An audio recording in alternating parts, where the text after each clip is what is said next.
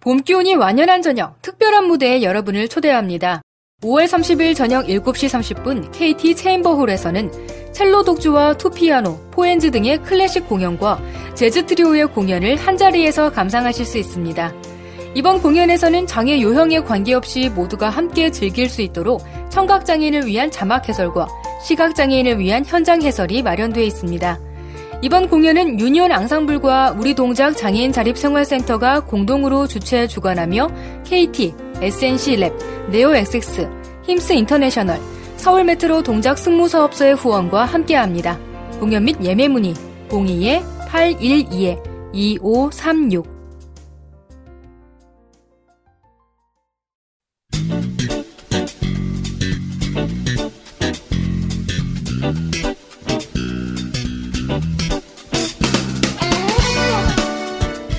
KBIC 위클리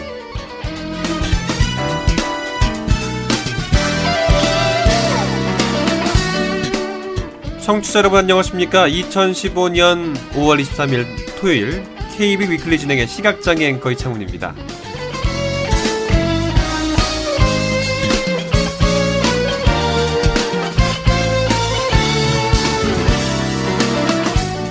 2015 서울 세계 시각장애인 경기대회가 8일간의 열전을 마쳤습니다. 많은 선수들이 함께했고 전 세계 58개국 선수들이 함께한 대회였습니다. 아, 참 대회를 8일간 치르면서 다양한 선수들의 땀과 노력으로 만들어진 메달과 그들의 도전 아름다웠습니다만 경기 외적으로 또 운영상 홍보 부분에서 여러 가지 아쉬움을 노출했습니다. 또 역시 장애 운동 선수들의 처우 그리고 열악한 상황들도 여실히 보여준 대회였습니다. 우리가 앞으로 장애인 체육을 어떻게 발전시키고 특히 시각장애인 체육에 대한 많은 육성과 도움이 절실히 필요하다는 것을 알게 되는 시간이었습니다. 이제 제대로 된 지혜가 필요할 때겠죠.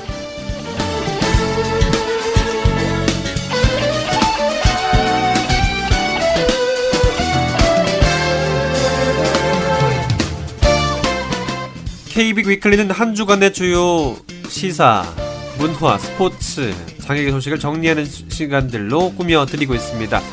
1부에서는 장애계 소식을 중심으로, 2부에서는 사회 전반의 이슈들을 중심으로 해서 풀어드리고 있습니다. 오늘도 방송들 준비돼 있고요. 이 방송은 한국 시각장애인 인터넷 방송 KBIC, kbic.info 어, 컴퓨터로는 PC로는 윈앰프로 듣기 또는 웹 플레이어로 듣기를 선택하셔서 어, 방송을 청취가 가능합니다.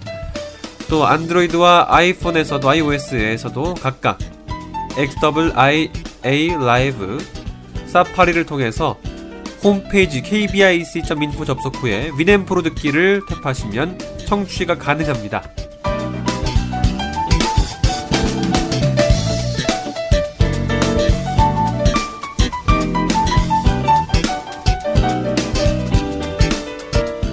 (2015년 5월) 넷째 주 (5월 23일에) 보내드리는 KB 위클리 지금부터 출발합니다.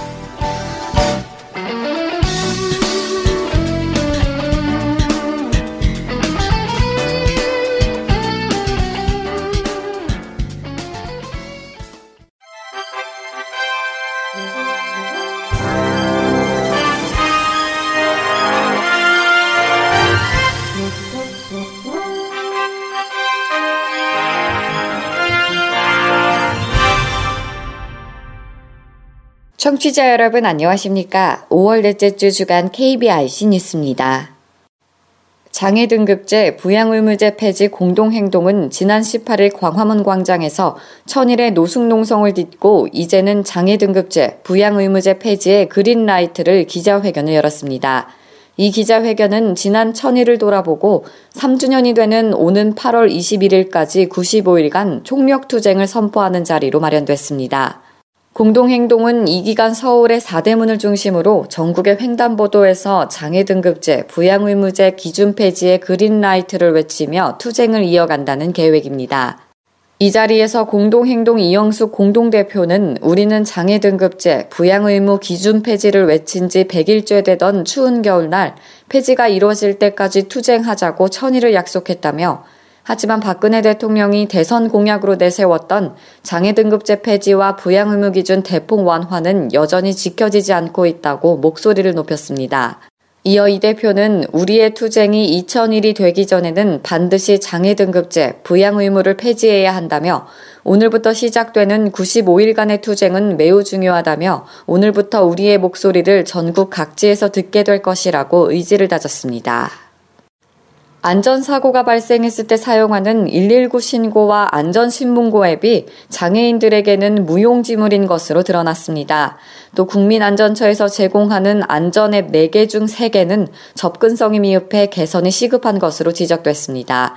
모바일 앱 평가 인증기관인 숙명여대 웹발전연구소가 국민안전처가 제공하고 있는 안전 관련 앱 4개에 대한 이용 편리성과 장애인 접근성을 평가한 결과 이같이 나타났다고 발표했습니다. 국민안전처는 안전디딤돌, Emergency Ready App, 119 신고, 안전신문고 등 4개의 앱을 제공하고 있지만 119 신고와 안전신문고는 매우 미흡한 것으로 평가됐고 외국인 전용 앱인 Emergency Ready App도 미흡 평가를 받았습니다. 이번 평가는 웹발전연구소 시각장애인 연구원의 사용자 평가와 비장애인 연구원의 검증으로 진행됐고 평가 결과 안전 디딤돌 앱은 5점 만점에서 4.7점으로 상대적으로 높은 점수를 받은 반면 안전신문고 앱은 3.5점에 그친 것으로 나타났습니다. 문영남 웹발전 연구소 대표는 모바일 시대에 접어들어 모바일 앱 접근성의 중요성이 증대됐지만 아직 초보 단계에 불과해 개선이 시급하다며 정부기관과 공공기관들은 앱 서비스를 제공할 때 앱 접근성을 관과해서는 안 된다고 말했습니다. 앞으로 발달장애인의 성년 후견제 활용을 정부와 지방자치단체가 지원합니다. 보건복지부는 발달장애인법 시행령과 시행규칙 제정안을 입법 예고하고 발달장애인에게는 후견 심판 청구 비용을 후견인에게는 활동 비용을 지원할 수 있도록 근거를 마련했습니다. 성년 후견제는 법원 심판 또는 후견 계약으로 선임된 후견인이 질병이나 장애, 고령 등으로 사무 처리 능력이 없는 성인의 의사결정을 도와주는 제도를 말합니다. 또 발달 장애인에게 맞춤형 서비스를 제공하는 개인별 지원 계획 수립 절차와 발달 장애인 행동 발달 증진 센터 설치 운영 절차도 규정했습니다. 개인별 지원 계획 신청은 해당 지방자치단체에 하고 지역 발달장애인 지원센터는 해당 지자체로부터 의뢰받아 신청자와 면담 등을 실시해 개인별 계획을 세우도록 했습니다. 복지부는 구체적인 발달장애인 개인별 지원 계획 서비스와 범위는 올해 하반기 시범 사업 결과를 반영해 확정할 계획이라고 밝혔습니다. 정부는 남북 교류 협력 추진 협의회를 열고 북한 장애인 지원 사업 등에 106억 4천만 원의 남북 협력 기금을 지원하기로 의결했다고 밝혔습니다. 치료 재활 물품과 영양식, 영양제 제공 등 국내외 민간 단체의 북한 장애인 지원에 남북 협력 기금 10억 원을 지출하기로 했습니다. 또 유엔 아동기금과 세계 식량 계획의 북한 모자 보건 관련 필수 백신, 의약품, 영양식 등 제공 사업에도 610만 달러를 지원할 계획입니다. 이산가족 영상평지 제작 사업 준비를 위해 20억 1,600만 원, 이산가족 유전자 검사 사업에 9억 7,400만 원을 각각 대한적십자사에 지원합니다. 통일부는 이번 남북협력기금 지원 의결로 이산가족과 북한 장애인, 영유아, 산모의 인도적 상황이 개선되고 남북 간 실질적 협력의 통로가 개설되기를 기대한다고 밝혔습니다. 교육부는 지난해 장애 대학생 교육복지 지원 실태 평가를 바탕으로 최우수를 받은 대학교의 우수 사례를 책으로 발간했다고 밝혔습니다. 주요 사례를 살펴보면 우선 부산대학교는 입학 전형에 응시하는 장애 학생을 위한 자체 규정을 마련해 입학 원서를 제출한 장애 학생의 장애 유형과 정도를 파악하고 별도 고사장을 배정해 일반 수험생 대비 1.5에서 2배의 시험 시간을 부여하고 있습니다. 숭실대학교는 두 번의 대학 자체 점검을 통해 교내 모든 구역에 점자 블록을 설치하고 건물별 출입구 높이 차이를 제거했으며 학생 식당, 매점 등의 접근과 이용에도 불편함이 없도록 시설을 대폭 정비했습니다. 교육부 관계자는 앞으로 장애인의 고등교육 기회 확대와 학습권 보장을 위해 최대한 지원하겠다고 말했습니다. 앞으로는 아파트나 공공건물도 장애물 없는 생활 환경을 인증받을 수 있게 됩니다. 정부는 이 같은 내용의 장애물 없는 생활 환경 인증에 관한 규칙을 개정한다고 입법 예고했습니다. 장애물 없는 생활 환경이란 장애인과 노인 등이 휠체어나 유모차를 자유롭게 이동할 수 있는 환경을 말합니다. 개정안의 세부 내용은 복지부 홈페이지에서 확인할 수 있으며 다음 달 23일까지 개정안에 대한 의견을 받습니다. 강남 세브란스 병원이 지난 10일부터 17일까지 8일간 열린 2015 서울 세계 시각장애인 경기대회에서 공식 지정 병원의 역할을 성공적으로 수행했다고 밝혔습니다. 지난 4일 대회 조직위와 공식 지정병원 협약을 맺은 바 있는 강남 세브란스 병원은 경기 중 발생하는 후송 환자에 대비해 예비 병상을 확보하고 의료진을 배정했고 이후 대회 기간 중 우리나라 선수 4명을 포함한 총 19명이 후송돼 치료를 받은 것으로 확인됐습니다. 후송된 선수들은 치료를 받은 뒤 회복해 퇴원했으며 8일간의 대회 일정에도 무사히 마무리됐습니다. 김영중 강남 세브란스 병원장은 우리 병원은 88 서울 올림픽 때도 지정병원의 역할을 수행하는 등 응급의료의 수준을 인정받고 있다며 특히 최근 예비군 훈련장 총기 난사 부상자 치료에서 보듯이 중증 외상 치료의 수준도 높기 때문에 큰 부상에도 최상의 응급 치료가 가능하다고 말했습니다. SPC그룹이 운영하는 과일 음료 전문 브랜드 잠바주스는 지난 15일 대방동 SPC 미래창조원에서 실로암 장애인 근로사업장 소속 시각장애인 6명을 대상으로 행복한 스무디 교실을 열었다고 밝혔습니다. 이번 사회공헌 행사는 장애인들의 직업교육을 위한 재능기부 활동의 일환으로 SPC그룹의 커피 브랜드 파스쿠치에서 바리스타 교육을 받은 장애인들을 대상으로 진행됐습니다. 참가자들은 과일별 영양 정보 등 이론 교육과 함께 잠바주스 직원의 지도 아래 스무디 블렌딩, 주스 착즙 등 실습 시간을 가진 것으로 전해졌습니다. 잠바주스 마케팅 담당자는 앞으로도 행복한 스무디 교실을 지속적으로 진행해 장애인들의 취업에 조금이나마 도움이 되도록 적극 지원하겠다고 말했습니다. 앞이 보이지 않고 공을 던질 힘조차 없지만 당당히 편견에 도전하는 장애인 운동선수, 그리고 그 옆에는 묵묵히 위대한 도전을 돕는 조력자가 있습니다. MBN 박광열 기자가 보도합니다. 전력으로 트랙을 달리는 두 남성. 자세히 보니 두 사람의 손이 끈으로 연결돼 있습니다. 있다고 생각하고 시각장애 육상 선수 박찬수 군과 두 눈이 되어주는 선생님입니다. 어 아니 그러니까 선생님도 중요하고 이제 너랑 같이 호흡 맞추는 게 가장 중요한 것 같아. 3년 전 시작해 이제는 100m 기록이 13초대. 서로 의지하며 출발선에 선 순간 어둠도 두렵지 않습니다. 인터뷰 박찬수 시각장애 육상 선수 앞에 뭐 장애물이 있지 않을까 되게 두려움이 많았어요. 계속 쌤이랑 졸업하고도 쌤이랑 같이 뛸 수 있었으면 좋겠습니다. 흰색 공에서 가장 가까운 공에 적힌 점수로 승부를 가르는 보치아. 금혜영 씨는 공을 던질 힘조차 없는 딸을 위해 휴가를 냈습니다. 태어난 지 열흘 만에 찾아온 뇌출혈로 몸이 불편해진 딸.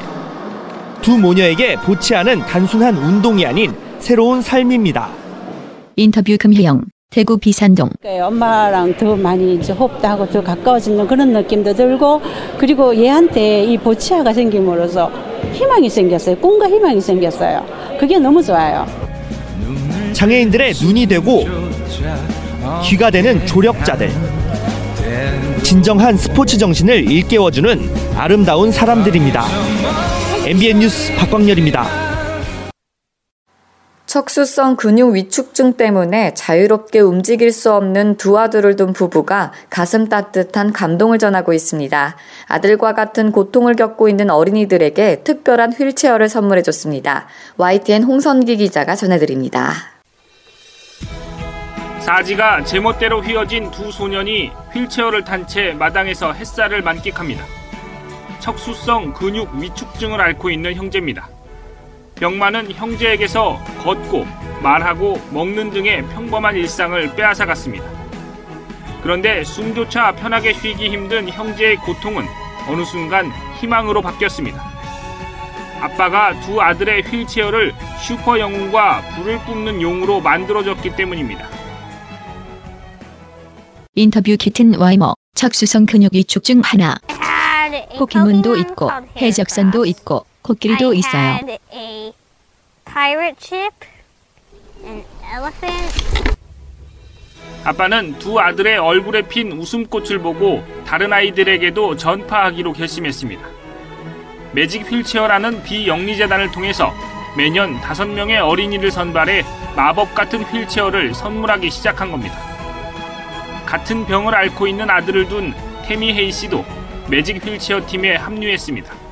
인터뷰 태미 헤이 매직 휠체어 팀원 아이들에게 아이들에게 미소를 되찾아주고 꿈을 이루어주고 싶었어요. 아들은 지금도 그렇고 앞으로도 많은 난관을 헤쳐나가야 해요. 아들의 짐을 조금이라도 덜어주고 싶습니다. 용을 타고 로봇을 운전하는 어린이들의 얼굴에서는 미소가 떠나지 않습니다. 인터뷰 라이언 와이머 매직 휠체어 창립자 치료할 수는 없지만 희망은 언제나 있습니다. There's there's always hope.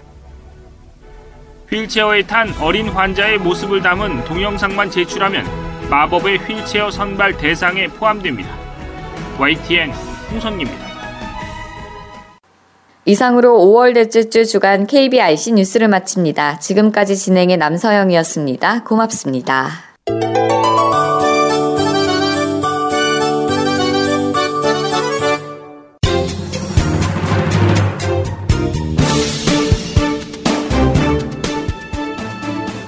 Thirsty for useful information or looking for something interesting?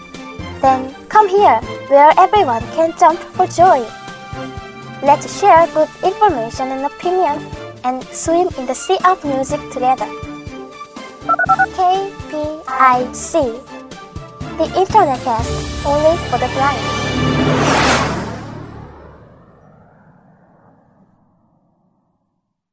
오월의 강남 장애인 목적관 소식을 듣는 시간입니다. 강남 장애인 목적관 김신지 사회복지사 연결되어 있습니다. 안녕하세요. 안녕하세요. 네, 5월도 잘 지내고 계시죠? 네. 알겠습니다. 자, 본격적으로 준비한 이야기들 함께 들어보겠습니다. 오늘도 어떤 소식이 준비되어 있나요? 네. 오늘은 제가 5월에는 저희 이제 어, 워낙에 와- 외부 활동 행사도 많고 나들이도 그렇죠. 많고 해서 네.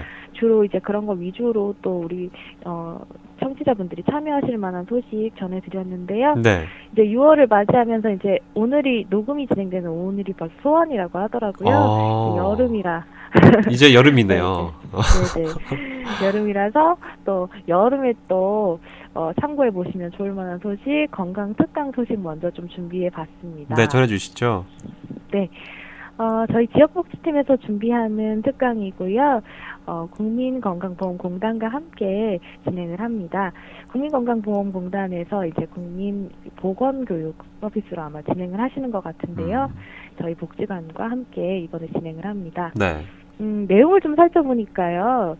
그 주로 우리가 성인병이라고 알고 있었던 성인병이라고 주로 불리었던 고혈압, 당뇨, 비만, 이상지질증 뭐 이런 것들 있잖아요. 네. 근데 이제 중장년층에게 주로 찾아온다고 해서 성인병이라고 많이 했는데 요즘에는 이게 나쁜 현대인의 생활 습관들 때문에 발생한다고 해서 음. 생활 습관병이라고 한다고 아, 하더라고요. 이름을 네. 바꿨군요. 생활 습관병으로. 네 네 그렇게 음. 해서 이제 좀 더 이제 원인이라든지 이런 것들에 대한 경각심을 주기 위해서 아마 그렇게들 명명을 하시는 것 네. 같더라고요. 주로 이제 대사 쪽에 문제가 생긴다고 해서 대사 증후군으로 또 통칭이 되는데요. 네. 또 이런 것들에 대한 이제 우리들이 정보를 좀 알아야 또 예방도 할 수 있을 거라는 그렇죠. 취지에서 음. 이 부분에 대해서 또 관리하신다고 하는데 우리 진행자님께서 어떻게 건강 관리 좀 잘하고 계세요? 저는 그 항상 이렇게 얼굴이 드러나는 사람이기 때문에 전 네네. 주로 이제 음, 헬스장에서 운동을 합니다. 그래서 아, 네. 개인 트레이너와 함께 운동을 열심히 하다 보면 정말 힘들어요. 아, 정말 힘듭니다. 네, 특히 네. 이제 운동을 하게 되면 그렇게 얘기하더라고요. 잠시 얘기하자면 운동 30, 먹는 거 50, 휴식 10, 그다음에 의지 10 이렇게 해서 100%로 건강 관리를 하라고 하는데 네. 쉽지 않습니다. 얼마나 되셨어요 운동하신 지? 아, 지금 운동한 지 한 6개월 정도 됐는데 아, 네. 네. 7개월 가까이 넘어가고 있는데 진짜 힘듭니다. 네, 네. 아주 마- 많이 힘들어지시네요.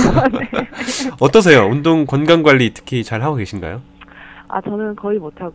그냥 네, 거의 네. 못하고 있고요. 네, 그냥 예, 쉴수 있는 시간에 음. 잘 쉬고 아 중요하죠. 그리고 네, 네 좋은 거 좀 먹으려고 네, 그 일상에서 중요한 건 잘 먹고 잘 네네. 쉬고 하는 게 아주 중요한 네. 거예요. 네 맞습니다. 그리고 아무래도 우리 시각장애인들 같은 경우는 이제 운동 부족이 항상 아, 치명적인 아, 것 같아요. 늘 걸리는 우리들, 걸림돌이죠. 음, 음. 우리들뿐만 아니라 아무래도 현대인들이 그런 부분들이 많이 음. 아주 젊은 우리 동료 선생님들 남자 선생님들 20대 선생님들도 네. 전부 검진을 해보면 운동 부족은 무조건 나오더라고요. 네, 그렇죠. 네, 그런 부분 따로 챙기면서 정보 습득하시라고 음. 저희가 열린 강좌를 준비를 했습니다.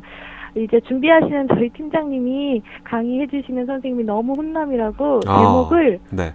혼남 의사 선생님과 함께하는 건강 습관이라고 아. 쓰셨어요. 네, 네. 음. 네.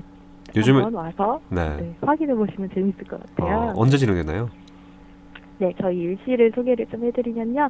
네, 다음 주네요. 벌써 27일 수요일이고요. 아, 네. 수요일 좀 밀립니다. 아침 오전 9시부터 11시까지 음. 진행이 되는데 네.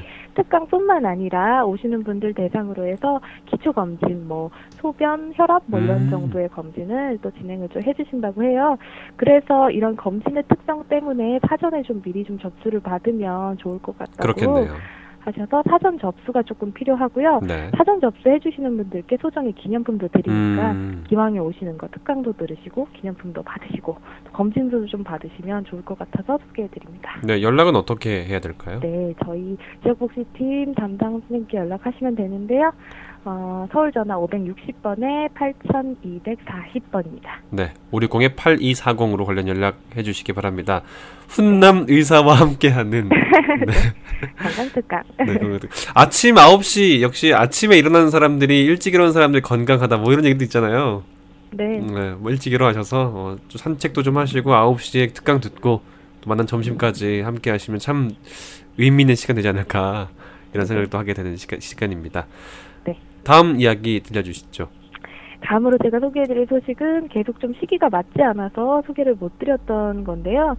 어, 네. 임용 서비스를 저희 음. 복지관에서도 진행을 하고 있습니다. 네. 그 아름드리 봉사단이라고 하는 봉사단에서 함께 해주시는데요. 아마도 이 봉사단이 여러 기관들을 많이 방문하시면서 봉사를 하시는 것 같아요. 네. 저희 복지관에서도 매월 2회 정도 방문을 하셔서 봉사활동을 해주시는데요.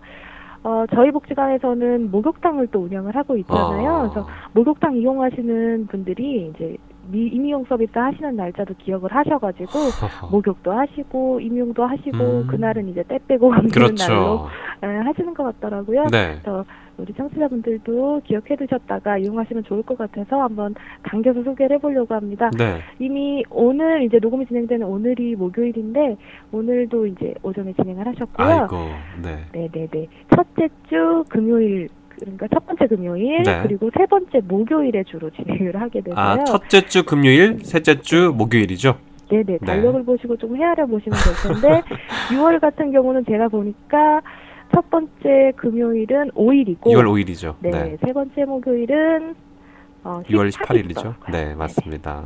네. 그러니까 오시면 돼. 네. 6월 5일, 6월 18일 기억하시면 되겠네요.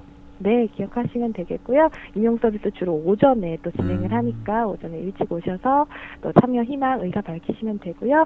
사전 접수는 딱히 없고 혹시 뭐 문의사항 같은 것이 있으시거나 아니면 요일이 좀 헷갈리시면 음. 저희 지역복지팀으로 전화 주시면 됩니다. 네. 저희 지역복지팀 임용 서비스 담당 선생님은 560번에 8232번이고요.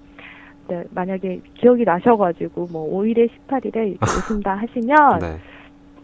저희 지하 2층에 임용실이 마련되어 어, 있으니까요. 음. 네, 그, 그쪽으로 바로 가셔도 될 것 같아요. 다시 네. 한번 전화번호는 네. 어, 560번에 8232번입니다. 네, 그날을 때 빼고 광내는 날. 네. 오죽도 한번 이용하시면 그러니까요. 네, 네, 좋겠습니다. 자, 마지막 소식인가요? 네, 마지막 소식은 어, 한 두 달 전쯤인가 한번 소개를 드렸던 것 같아요. 제가 음악회 소식이 있으면 음. 주로 우리 청취자분들께 소개를 해드리려고 가지고 오는데 네. 이번 달에도 저희 그 오후에 작은 콘서트도 마련이 되어서 있군요. 소개를 해드리려고 해요. 네. 네. 어, 내용은 어, 대왕 중학교 어머니 합창단이라고 하더라고요. 네네 학교 이름이 참 깜짝 놀랐는데요. 네. 네, 어머니 합창단 이름도 또 라 뮤즈. 어. 예쁜 이름 가지고 계시고. 예, 쁘네요 또 플룻 앙상블 라 스텔라 또 이렇게 가지고 있는 네, 앙상블 팀이라고 하더라고요. 네. 그래서 플룻 연주가 뭐 사랑의 인사, 음. One Summer Night, 어, 꽃밭 콘서트에서 뭐 이런 익숙한 멜로디 가지고 있는 곡들을 플룻 곡으로 좀 편곡을 해서 들려주실 것 같고요. 네. 합창곡으로는 제가 봤는데 깜짝 놀랐어요. 뭐 최진사 댁, 에밀리 만보, 뭐 소영강 처녀, 뭐 이런 아주 그러니까 무겁지 않게 가볍게 재미있게 좀 어, 흥겹게 좀 볼 수 있는 음. 곡목들로 좀 준비를 해서 찾아와 주시는 것 같더라고요. 한마디로 제가 오. 태어나기 전 곡들입니다. 음, 네. 아, 네. 네, 네. 네. 네. 어, 저희 오후의 작은 콘서트는 마지막 주 금요일에 있다고 지난번에 한번 소개를 네. 드렸어요. 네. 마지막 주 금요일 29일이고요. 또 오후의 작은 콘서트 오후 1시에 진행이 됩니다. 저희 복지관 4층 강당에서 진행이 되니까요. 혹시 문의사항 있으시면 담당자에게 560번에 8230번으로 문의하시면 되겠네요. 네, 560에 8230으로 문의 주시면 되겠습니다. 네. 매월 다채로운 소식들 들고 오셔서 감사하고요. 네, 네 소식들 준비하느라 고생 참 많습니다. 네. 그러다 보니 6월에도 기대가 됩니다. 네, 네. 6월에 다시 네, 네, 네. 좋은 이야기. 거듭할수록 살짝 부담이 되긴 하는 것 같네. 그 부담이 예, 많은 분들에게는 또 좋은 정보들로 아, 네. 바뀌지 않을까 생각을 하게 됩니다. 알겠습니다. 5월 소식 강남 장애인 복지관 김신지 사회복지사로부터 들었습니다. 고맙습니다. 고맙습니다.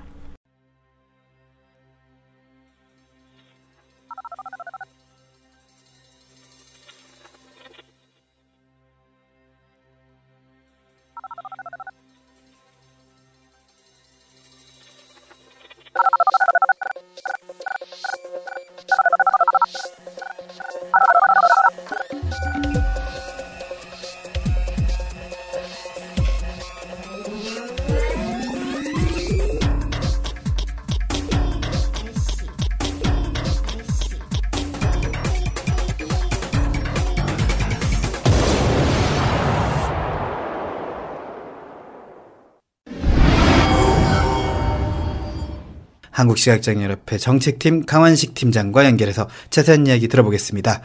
팀장님 안녕하세요. 네, 안녕하세요. 네. 먼저 한시련과 스탠다드 차타드 은행이 업무 협력 협약을 체결했군요. 예, 그렇습니다. 어떤 내용인가요? 예, 지난 5월 13일 날 이제 업무 협력을 체결했는데요.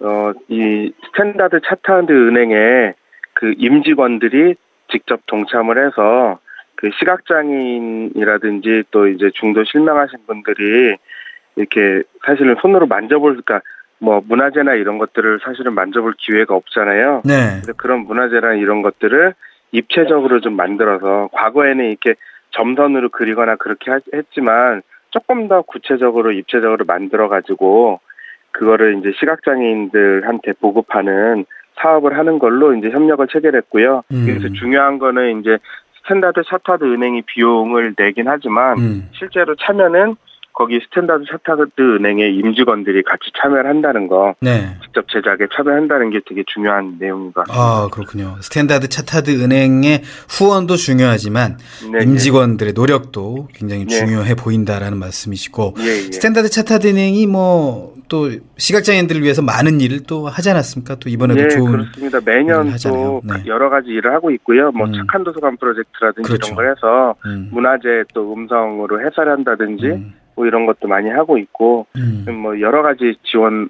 그 저희 이제 장애 인식 개선이라 이런 쪽으로 음. 많이 같이 업무를 하고 있습니다. 어, 이 업무 협약을 통해서 제작되는 촉각 교재 어떤 내용의 교재인가요? 어, 총 8종류가 제작이 될 건데요. 음. 우선 국보 1호인 승례문을 비롯해서 독립문, 원각사지 10층 석탑, 뭐 경북궁 뭐 이런 것들을 주로 이런 문화재들 8종을 어, 제작을 해서 네. 한 세트가 되겠고요. 네. 이 중에서도 또 승례문하고 독립문 같은 경우는 이 퍼즐 형태의 입체 입체로 이렇게 그러니까 일, 우리가 얘기하는 보통 이제 3차원이라고 하죠. 음. 그런 형태로 제작을 해서 실제로 그 실물처럼 만져볼 수 있게 음. 제작을 음. 할 예정입니다. 그렇군요.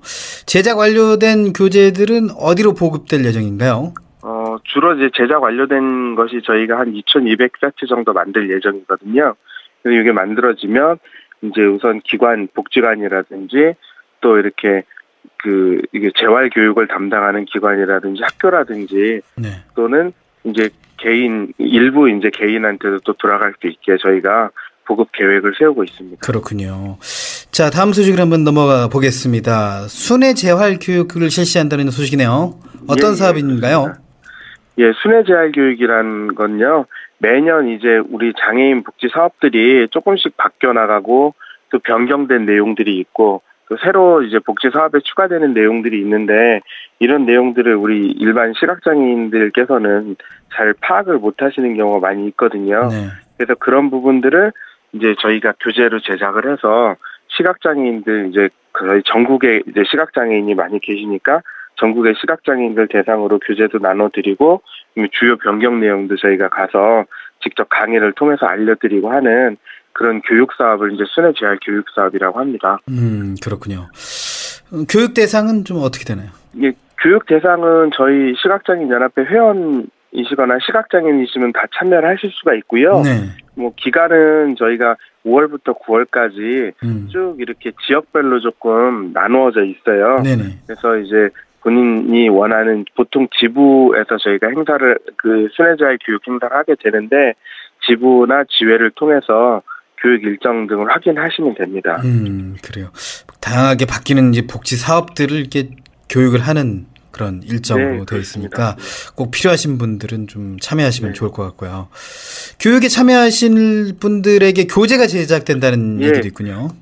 저희가 이제 교재를 제작해서 드리는데 과거에는 이제 점자 중심으로 많이 드렸는데요. 네. 최근에 이제 시각장애인들 중도 실망하신 분들도 많고 음. 또 노령 인구도 많이 늘어나다 보니까 저희가 점자도 점자지만 그 텍스트 형태의 파일이라든지 네. 음성으로 녹음을 해가지고 실제로 이분들이 편리하게 그냥 들으실 수 있도록 저희가 CD로 제작을 해서요. 네. 그 부분을 교육 자료를 드리고 있습니다. 음, 그래요. 순회 재활 교육에 참여하고 싶은 분들은 어디로 문의를 하면 좋을까요? 예, 제가 그 아까도 말씀드렸지만 음. 순회 재활 교육이 이제 전국 단위로 이루어지기 때문에 지부 지회로 보내는 지역별로 네. 지역별로 이제 저기 지부나 이 지회에 음. 그 행사 일정에 따라서 조금 그 순회자 교육 기간이 조정이 됩니다. 네네. 그래서 실제로 그 지역에 계신 분들께서는 지역에 속해 있는 지회 또 지회가 없다면 지부에 연락해서 음. 언제 교육이 이루어지는지 확인하셔서 음. 신청해서 들으시면 될 것 같습니다. 또 통신망에 좀 공지사항으로 좀 예, 남겨지겠죠. 공지사항으로도 계속 올라가고 있는데요. 네네. 아무래도 지- 지방에 계신 분들은 컴퓨터 사용이 또 능숙하지 않으시다 아. 보니까 네. 이제 컴퓨터로 하는 건 한계가 있고 저희가 음. 그 거- 넓은 마을이라든지 또 ARS라든지 이런 쪽으로 공지를 하고 있는데요. 음. 그래도 이게 보통 지역, 지부, 지회 채널들이 많이 있고 음. 그분들이 연락을 자주 하시니까 네네. 그쪽을 통해서 예, 확인하셔도 좋을 것 같습니다. 충남 시각장애인 복지관에서 시각장애인을 위한 취업 캠프 참여자를 모집한다고 합니다. 어떤 내용인지 자세히 한번 알아봐야겠죠? 충남 시각장애인 복지관 직업지원팀 신동규 직업재활사 전화 연결되어 있습니다. 안녕하세요. 예, 안녕하세요. 네 네. 이 2015 시각장애인 취업 캠프에 대해서 어떤, 어떤 프로그램인지 소개 부탁드립니다. 예, 저희 취업 캠프는요. 네. 예, 우리 시각장애인을 그 구직 활동에 필요한 정확한 정보와 사례를 제공함으로써 그 우리 취업의 문턱에서 가장 중요하게 작용하는 부분이 바로 그 자신감인데요. 네. 바로 이 자신감을 배양하기 위해서 우리 시각장애인들에게 이제 좀 더 이제 확실한 정보를 제공하고자 이제 취업 캠프를 계획하게 되었습니다. 네, 이 캠프라고 하면은 일단 어, 몇박 며칠 이렇게 할 것 같고 일단 하루 만에 끝나진 않을 것 같은데요. 언제까지 하나요? 예, 취업 캠프는요, 5월 마지막 주 29일부터 30일까지 1박 2일간 진행됩니다. 마지막 주라면 다, 다음 주 맞나요? 예, 다음 주입니다. 아, 네. 그럼 잘 열리는 장소는 어디가 되나요? 예, 열리는 장소는요, 네. 그 충남 천안시 동남구 목천읍 일대가 되는데요. 저희 음. 충남 시각장애인에서 먼저 취업 교육을 시작을 하게 되고요. 네. 그리고 이제 목천읍 소재에 있는 한옥 펜션으로 이동하게 돼서 네. 예, 다양한 캠프 프로그램을 경험하게 될 것입니다. 아, 그럼 복지관에서 일단 먼저 교육을 받고 다 같이 그 목천읍에 있는 곳으로 이동을 하는 거죠? 예, 다 같이 이동하게 됩니다. 네, 그 일단 그 이동하는 거는 편하겠네요, 그렇죠? 예, 이동하는 거는 저 교통편이 전부 마련이 되어 있고요. 음, 네. 그럼 1박 2일 동안 어떤 내용들을 교육하게 되나요? 예, 저희가 크게 예, 두 개의 취업 강의와 이제 세 개의 캠프 프로그램으로 구성이 되어 있는데요. 네. 어, 먼저 이제 취업 강의로는 이제 그, 그 실전에 적용할 수 있는 취업 기술 교육하고 네. 그리고 우리 시각 장애인 선배님들을 직접 모셔서 취업 성공 사례를 직접 듣는 자리로 마련이 되어 있습니다. 음. 예, 그리고 그 캠프 프로그램으로는 그 취업 토크 그리고 우리가 만드는 밥상 취업 기상 미션 등의 이제 프로그램들이 있는데요. 이제 네. 취업 토크는 그 자신이 취업 준비 상황을 직접 공유해서 효과적인 방법을 찾고 네. 서로 지지를 얻을 수 있는 자리로 될 것이고요. 네. 그 다음에 이제 우리가 만드는 밥상은 그 두 명씩 조별로 이제 요리를 만들어 보는 시간인데요. 음. 이제 조직 사회에서 이제 자신의 역할이 이제 네. 완성되는 단계를 좀 밥상으로 표현해 보았습니다. 아, 예. 굉장히 그리고 이제- 색다르고 네, 아이디어가 예. 빛나네요. 네. 예, 그렇습니다. 그리고 마지막으로 이제 취업 기상 미션은 이제 기상하느라 정신없는 우리 캠프 참여자들에게 네. 그 스스로 취업 준비가 되어 있는지 이제 가늠해 보는 이제 프로그램인데요. 네. 이제 이게 준비된 정도에 따라서 아침 메뉴와 상품이 달라집니다. 예. 아, 기상 미션 그러니까 아침에 일어나며 빨리 일어난 사람에게 선물을 준다는 건가요? 아니 이제 기- 보통 이제 1박 2일 프로그램 같은 것에서 저희가 응용했는데요. 네. 예, 아침에 이제 오면 이제 미션 같이 이제 저희가 퀴즈 형식으로 이제 미션을 이제 수행하게 되는데 네. 이제 거기서 이제 그 문제를 어느 정도 맞췄느냐에 따라서 이제 아. 아. 침 메뉴랑 이제 그 이제 상품들이 이제 달라지게 되는 거죠. 음, 약간 좀 복불복 느낌도 나고 재밌을 것 같네요. 예, 그렇습니다. 네, 그럼 이 취업 캠프는 언제까지 신청하면 되나요? 신청 방법 좀 알려주세요.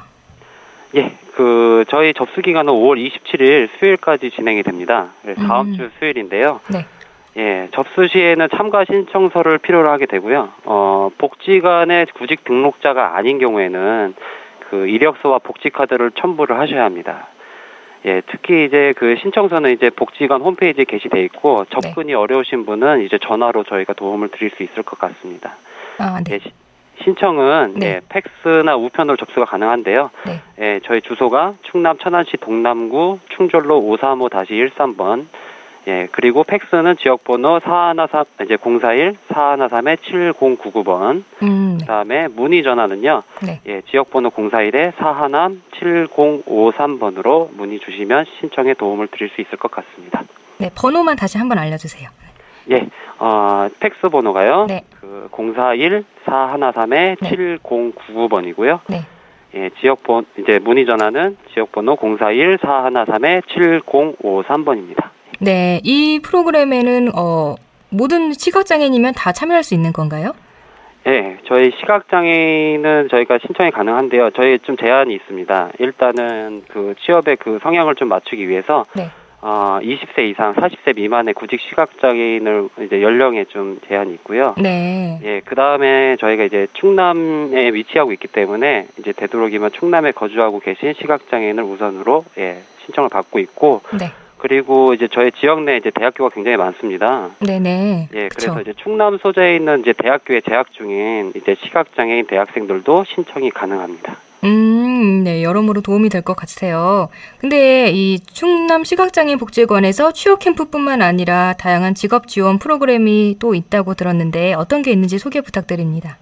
예, 어, 취업 캠프 외에도 저희가 다양한 프로그램들이 있는데요. 일단 그 직업 과정이 가장 필수 요소인 이제 점자 정보와 보행 교육을 기반으로 해서요. 네.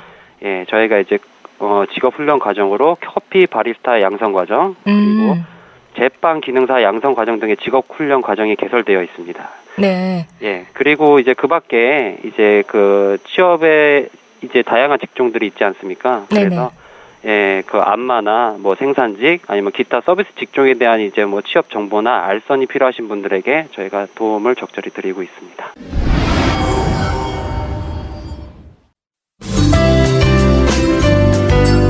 내 손을 잡아요에서는 여러분의 많은 참여를 기다리고 있습니다. 알고 싶은 정보가 있다. 아니면 방송에 참여해보고 싶다. 함께 나누고 싶은 사연이 있다. 모두 모두 좋습니다. www.facebook.com kbic ktV로 메시지 주시거나 진행자에게 메시지를 보내주시면 됩니다. 그리고 인터넷에서 포피 채널을 검색하면 블로그를 통해서도 참여가 가능합니다. 방송에 참여하신 청취자분께는 문화상품권을 선물로 드리니까요. 많이 많이 참여해주세요. 네. 방송을 들을 수 있는 방법도 알려드릴게요. KTV 홈페이지 ktv.go.kr 슬래시 라디오나 모바일 앱 팟빵으로 접속을 하면 실시간으로 들으실 수가 있습니다. 그리고 유튜브를 통해서도 만날 수가 있습니다. 혹시 실시간으로 진행되는 방송을 놓치신 분들은 팟캐스트 서비스를 이용하면 다시 들으실 수 있습니다.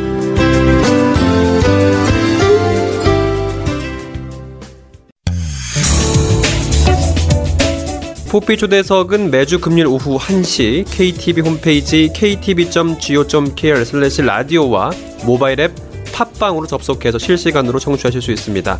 그리고 유튜브를 통해서도 만나실 수 있는데요. 또 실시간으로 진행되는 방송을 놓치신 분들은 팟캐스트 서비스를 이용해서 청취가 가능합니다. 포피 초대석은 여러분의 참여를 언제나 환영합니다.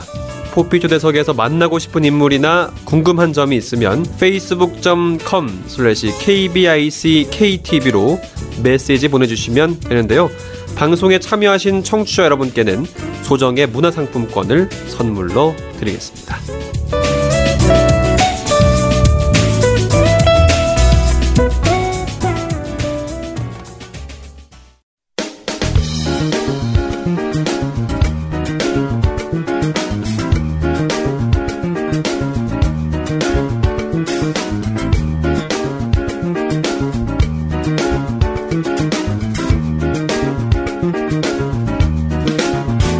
지금 여러분께서는 한 주간 사회 전반의 소식을 전하는 KB 위클리를 청취하고 계십니다.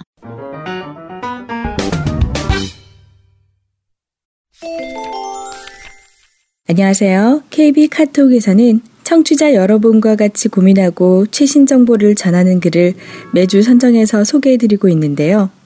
이번 주 KB 카톡에서는 에이블 뉴스에 실린 칼럼을 살펴보겠습니다. 인간에 대한 예의, 칼럼니스트 홍진기, 낭독자 김보미. 며칠 전 스승의 날 모임에 참석하게 되었다. 오랜만에 선후배들을 만나 서로의 근황도 묻고 그간 만나지 못했던 아쉬움을 풀려는 듯 이야기꽃을 피우며 즐거운 시간을 보냈다. 이러저러 이야기들이 오가던 중 이미 유학을 다녀온 후배와 이제 막 유학을 준비하는 후배들이 유학 생활 중 겪게 되는 다양한 인종차별 경우들에 대한 이야기를 하게 되었다. 이야기는 당연히 이미 유학을 다녀온 후배가 주도했다.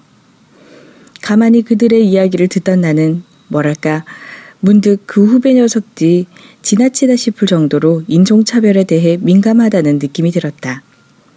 물론 인종차별 비스무리한 것은 있을 거다. 그런 것이 아예 없을 수가 없는 것이 인간 세상이다. 아무래도 물설고 낯선 곳에 가서 말도 원울하고 생긴 것도 다른 마당에 똑같은 대접을 받는다는 것을 기대하는 것은 무리기 때문이다. 하다못해 사람 사는 세상에는 어디나 텃세라는 것도 있지 않던가? 필자도 유학은 아니어도 나름 외국 생활 경험이 있다. 그래서 대충 분위기를 감지할 수 있을 정도는 된다. 그런 필자가 확신하건대 한국인이 외국에서 유학을 하는 것보다 같은 한국인임에도 장애인이 한국에서 공부를 하거나 생활하는 것이 훨씬 힘들다. 차별의 차원과 강도가 다르기 때문이다. 물론 인종차별을 걱정하던 그 후배들의 이중성과 위선을 말하고자 하는 것은 아니다. 한국에서의 장애인이나 혹은 약자에 대한 차별은 전방위적이며 일반적이라는 특징을 가진다. 즉, 일상 자체가 차별적이며 그 누구도 고의적이지 않더라도 차별의 주체가 될 수 있다. 이 점이 매우 중요하다. 얼마 전 한 방송 기사에 의하면 지적장애인을 치료한다는 명목으로 모 태권도장 관장과 사범이 구타와 폭력을 가해서 결국 해당 장애인이 사망하는 사고가 있었다고 한다. 이 사건이야말로 이 나라의 일상에서의 장애인 차별의 극단적인 하나의 예라고 생각한다. 문제는 이것이다. 아직도 대한민국에서는 장애인이 제대로 살 수가 없다. 어디에도 장애인을 사회의 구성원으로 받아들이는 곳이 없으며 평범한 한국인들의 의식 세계 내에는 아직도 장애인이 존재하지 않는 것이다. 그런 이유로 너무도 자연스럽게 장애인을 이상하게 생각하게 되는 것이며 함부로 대하게 되는 것이다. 단순히 인간성의 문제가 아니다. 양심의 가책을 별로 받지 않으면서 상식적으로 장애인들을 차별할 수 있는 나라인 것이다. 다음과 같이 물어보자. 과연 장애인들은 그렇게도 이상한 이방인들인가? 혹은 괴물들인가? 그리고 장애인들을 자신과는 그렇게 다르다고 느끼는 사람들은 실제로 장애인들과 그렇게 다른 사람들인가? 필자 역시 차별의 일상화에 힘겨워하며 살아간다. 학교에서조차 장애인에 대한 인식은 거의 전무하며 필자와 아무 상관도 이해관계도 없는 학자들조차 대놓고 필자에게 불쾌한 행위들을 서슴치 않고 한다. 오히려 그것에 반응을 할 경우 필자의 상황은 더욱 악화될 뿐이어서 모욕감과 분노가 치밀어도 침묵하곤 한다. 분명한 사실은 그 누구나 언제든지 장애인이 될 수 있다는 것이다. 실제로 선천적인 장애인들보다 여러 가지 사고 등으로 인해서 후천적으로 장애인이 되는 경우가 더 많다고 한다. 우리는 필연적으로 늙고 죽지만 가능적으로 누구나 장애인이 될 수 있다. 한국인들의 일상적 의식에는 아직도 필연이나 가능의 개념이 없는 것 같다. 오직 지금 바로 눈앞에 드러나는 지금만 있다. 그래서 마치 아프리카 세렝기티 평원의 멍청한 누우들이 사자가 달려들 때만 혼비백산하다가 자기 아닌 다른 녀석이 희생되면 마치 자신과는 아무 상관없는 일이냐 태연자약하듯이 오직 그때 그때 당장 벌어지는 것들만 알 뿐이다. 한국인들의 이런 생각 없음과 거기서 비롯된 비윤리의 대표적인 예가 바로 갑질 문화다. 아직도 한국의 부모들은 자식들에게 다른 사람과 잘 지내라는 말 대신 이겨야 한다고 가르친다. 그리고 자신이 한순간이라도 유리한 상황에 처하게 되기가 무섭게 노골적으로 티를 낸다. 중요한 사실은 이 세상에 절대값은 존재하지 않는다는 것. 그래서 누구나 어느 때는 갑이 되다가도 다를 때는 을이 되는 삶을 산다는 것이다.